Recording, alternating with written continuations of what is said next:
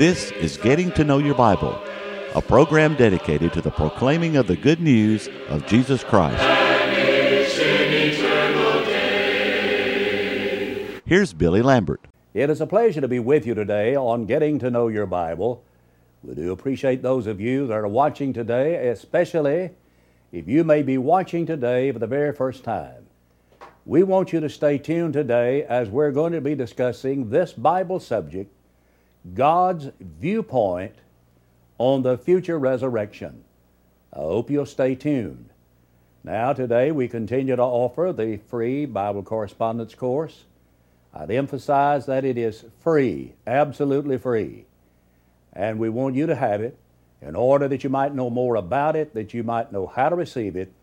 Let's pause for just a moment. To help you in your study of the Bible, we want to send you this Bible correspondence course. This course is non denominational, it's based on the Bible, it's conducted by mail, and it's free. To receive this course, write to Getting to Know Your Bible, Post Office Box 314, Summerdale, Alabama 36580, or call toll free 1 877 711 5214. I'm reading now from the 15th chapter of 1 Corinthians. I'm going to be reading, begin reading in verse 35, and I'll read through verse 38. But someone will say, How are the dead raised up? And with what body do they come? Foolish one, what you sow is not made alive unless it dies. And what you sow, you do not sow that body that shall be, but mere grain, perhaps wheat or some other grain. But God gives it a body as He pleases, and to each seed its own body. There is within man that desire to know something about the future there's something about man to that that causes him to desire information about the future life and, and whether or not there is a resurrection. And all factual information about the resurrection of the human body is confined to the Bible. God has revealed in the Bible everything that He wants to know on every subject. There are just some things He has not revealed, and obviously, had He wanted us to know those things, He would have revealed them to us. Deuteronomy chapter 29, verse 29 says that the secret things belong to God.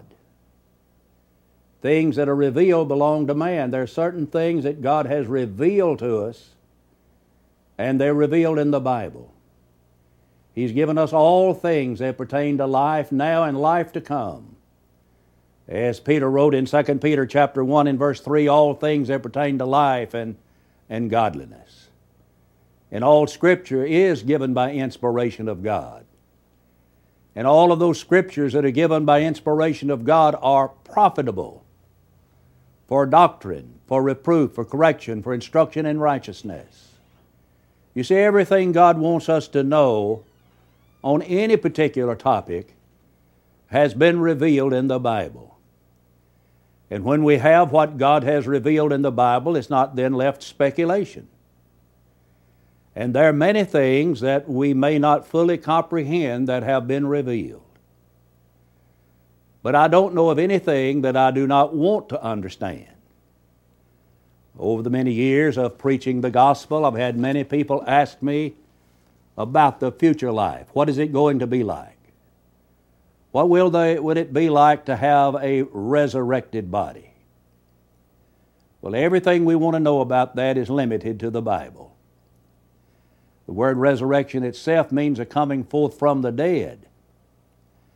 And this is something that is of interest, I think, to all people the immortality of the soul, is the hope of all mankind.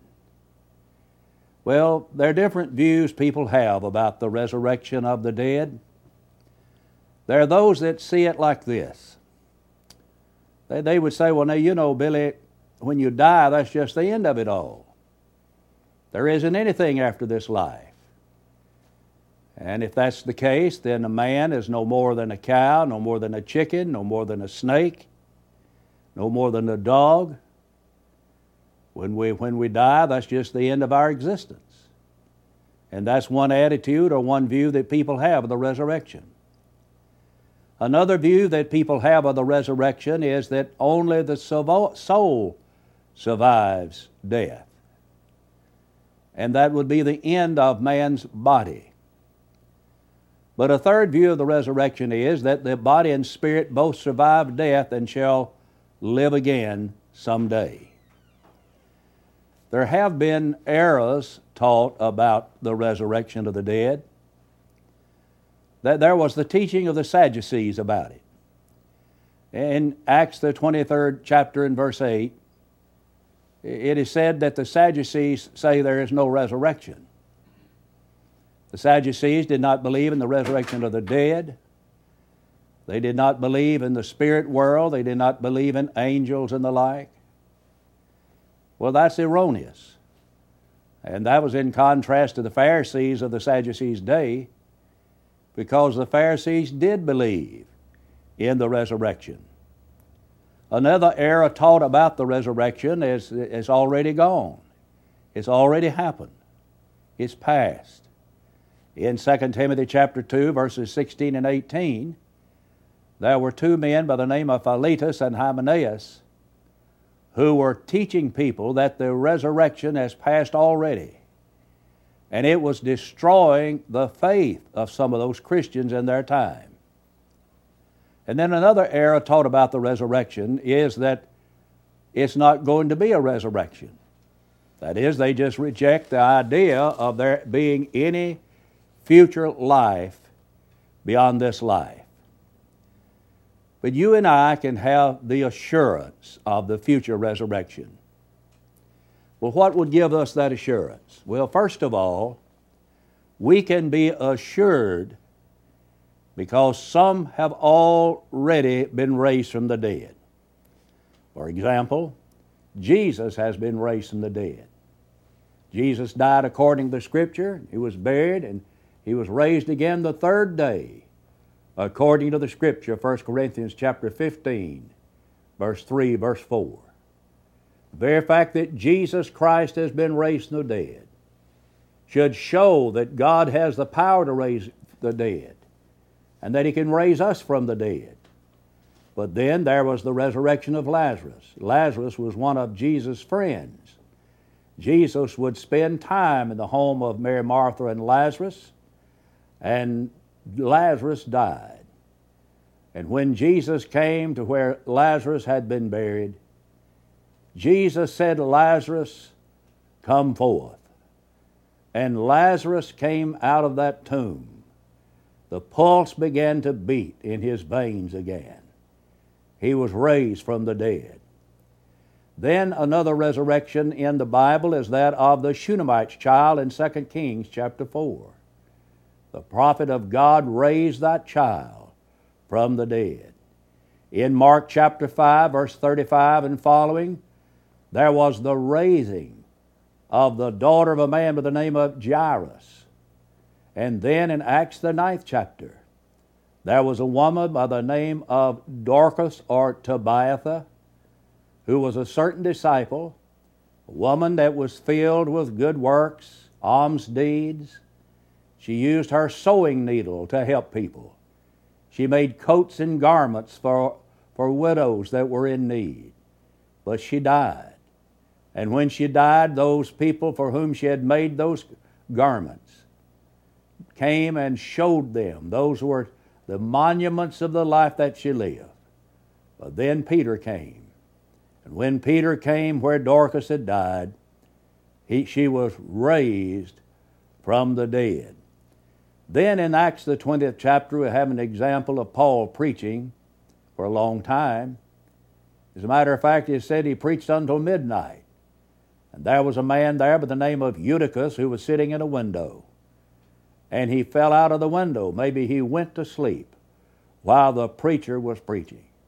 I have heard of people falling out of a pew while the preacher was preaching because they went to sleep and they fell out into the floor. And so he fell down to the ground and they took him up. He was dead. And Paul raised Eutychus from the dead. And then there were the saints after Jesus' resurrection that were raised from the dead according to Matthew chapter 27, verse 51 to 53. You see, the very fact that others have been raised from the dead assures us of our resurrection.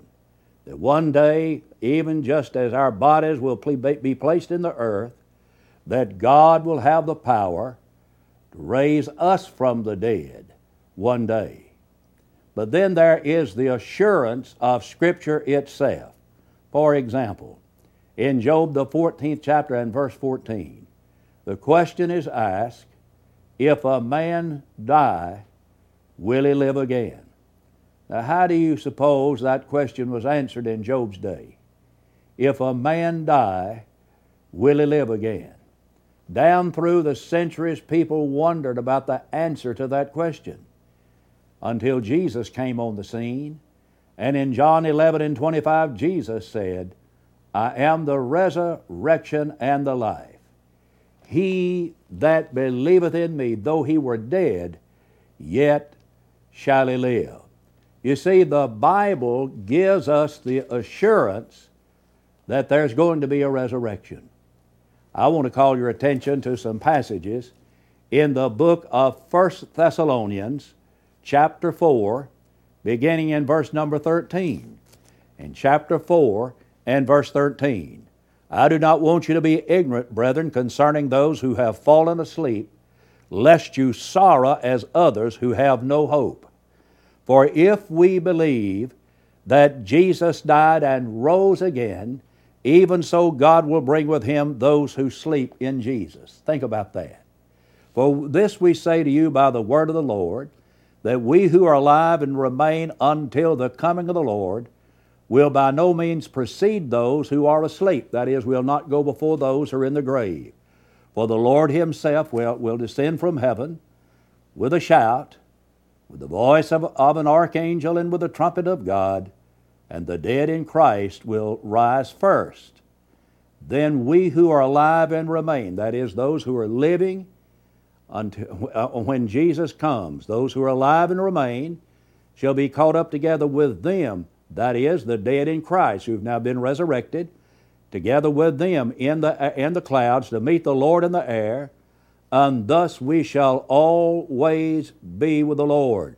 Therefore, comfort one another with these words. While those verses are teaching that there's going to be a resurrection of the dead.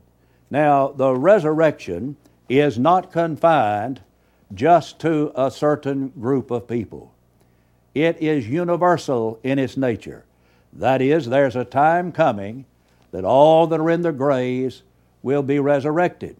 In Daniel, the 12th chapter, and verse 2, Daniel there said, Many that sleep in the dust of the earth shall arise, some to everlasting life, and some to shame and everlasting contempt. And there's going to be a resurrection one day. And our Lord said in John 5 28, Marvel not at this, for the hour is coming in the which all that are in the grave shall hear his voice. They that have done good unto the resurrection of life, and they that have done evil unto the resurrection of damnation. You see, there's a day coming when our Lord will come, and there will be the resurrection of the just and the unjust. And someone says, Well, I, I thought, Brother Lambert, that I heard a man say one time that there would be a period of time between the resurrection of the just and the resurrection of the unjust. Well, I'm aware that there are those that believe that and teach that. That there's going to be some period of tribulation between the resurrection of the just and the unjust. But let me read that verse to you again. Marvel not at this for the hour is coming. That is, a certain point in time is coming, in the which all that are in the graves who is in the graves? All that are in the graves. How many? All that are in the graves shall do what? Shall hear his voice. When will they hear his voice? When will all in the graves hear his voice? In that certain hour, that certain point in time. All will hear his voice and shall come forth. When will all who hear his voice come forth? It's in that hour, in that particular point in time. All who are in their grave shall hear his voice and shall come forth. They that have done good on the resurrection of life, those that have done evil unto the resurrection of damnation. There isn't any room in John 5 28 and 29 for a period of time between the resurrection of the just and the unjust, between the good and the bad, between the righteous and the unrighteous, the saved and the unsaved.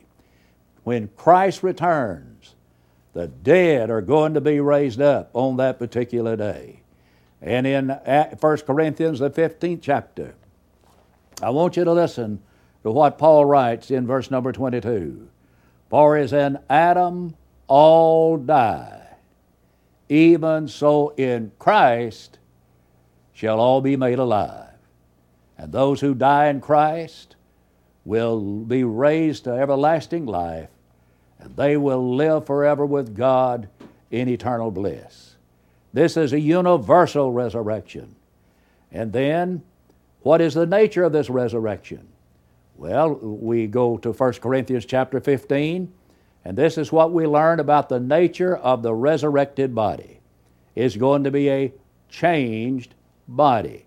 Look at verse 51. Behold, I tell you a mystery.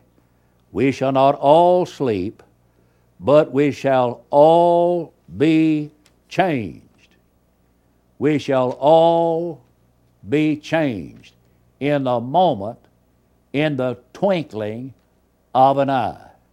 And so you're going to have, it will be raised, but we shall be changed. Well, someone says, what kind of a change is that?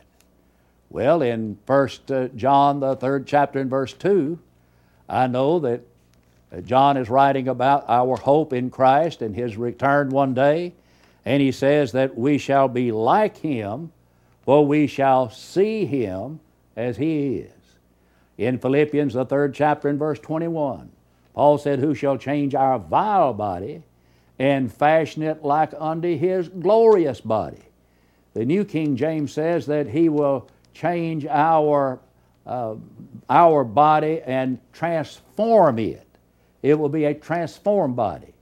That is, it will be a body that's no longer subject to growing old. It will be a body that is not subject to getting sick. It will be not subject to hurting. Uh, it will be a glorified body, just like the body our Lord had when he was raised from the dead. It will be a changed body. Someone says, Well, I want you to tell me more about it. All I can tell you is that its Bible says it will be changed. It's now a mortal body, it will be immortal. It is now subject to death and disease and decay, but it will no longer be subject to those things. Well, then it's also going to happen instantaneously. It will be an instantaneous change of body. Notice verse 51 again. We shall all be changed in a moment. This is verse 52 in the twinkling of an eye at the last trump. And so we're going to be changed in an instant. In an instant. And this change is going to be from dishonor to honor. Notice verse number 43 in 1 Corinthians 15. It is sown in dishonor, it is raised in glory. It's going to be raised, sown, it was sown in weakness. It will be raised in power. While when a person dies, their body is a weak body. There isn't anything that body can do. That body cannot lift a finger. That body cannot breathe. That body cannot see. So far as we know, that body cannot hear. It's sown in weakness. But when it's raised, it will be raised in power. Verse 44 says, it will be raised a spiritual body. It is sown a natural body. The body that is deposited in the earth when an individual dies is their natural body, it's their physical body. That physical body is subject to so much uh, happening to it.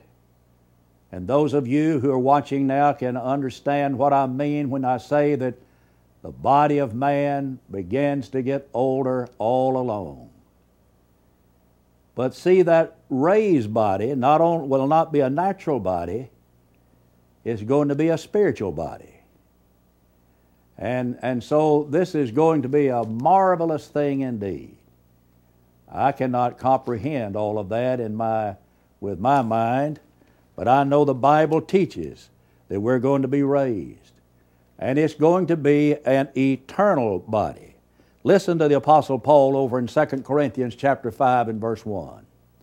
For we know that if there's earthly house of our tabernacle were dissolved. Well, one, someone says, what does that mean? That is, if it's dissolved, that is, if we die.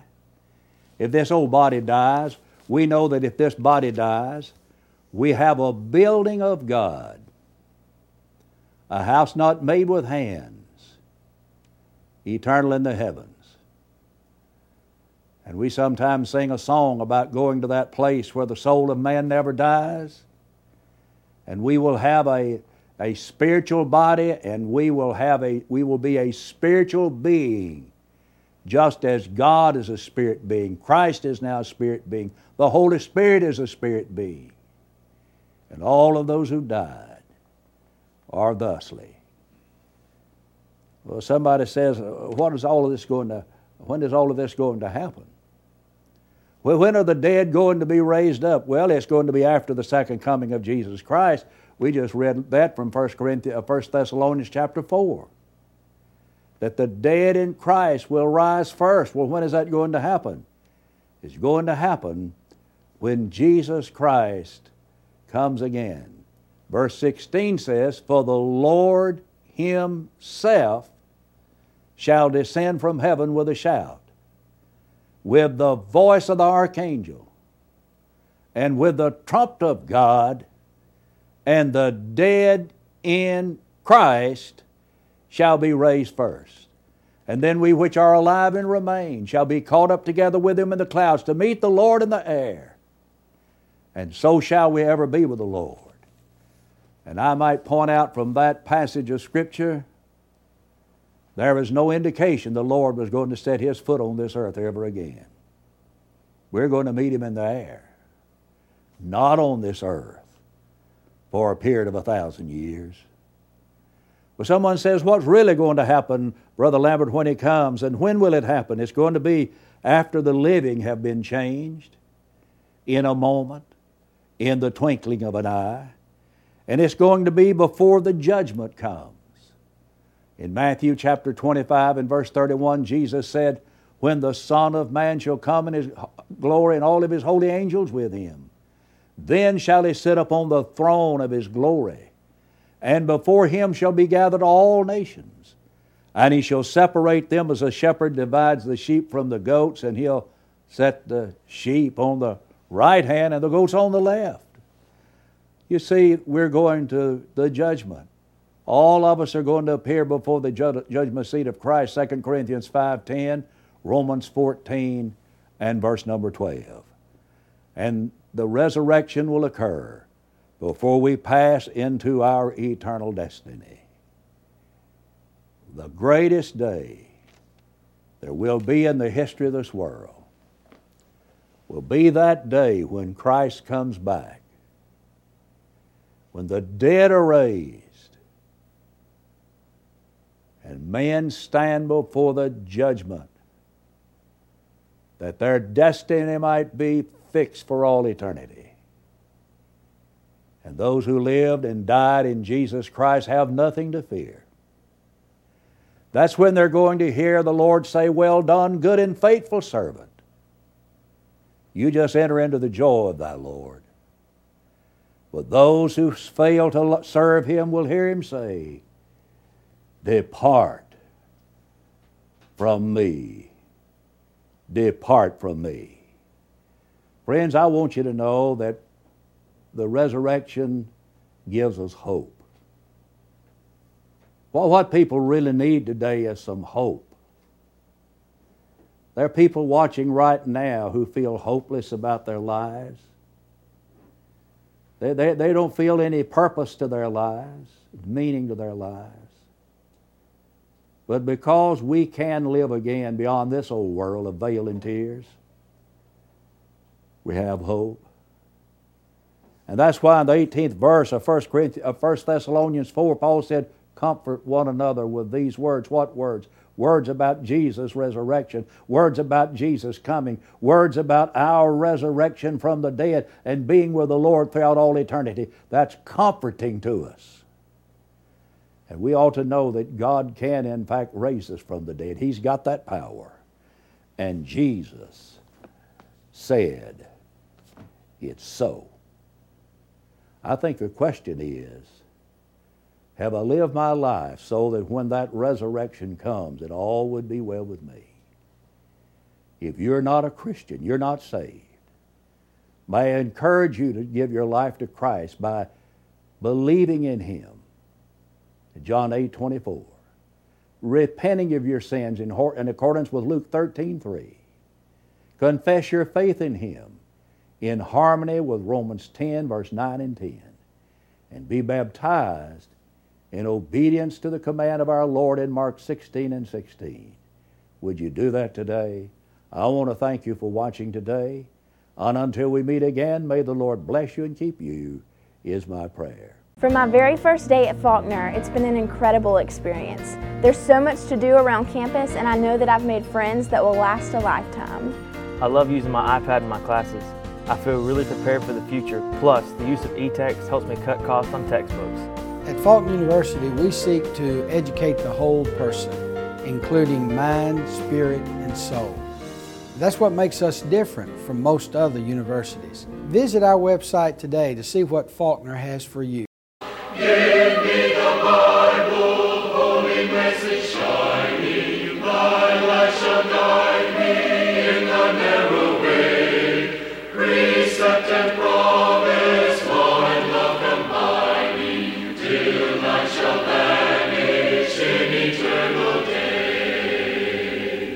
Getting to Know Your Bible has been presented by Churches of Christ.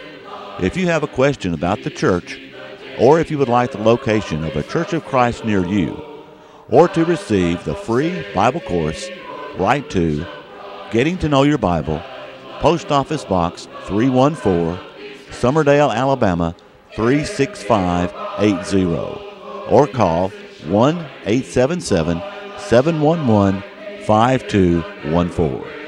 Join us next time for Getting to Know Your Bible.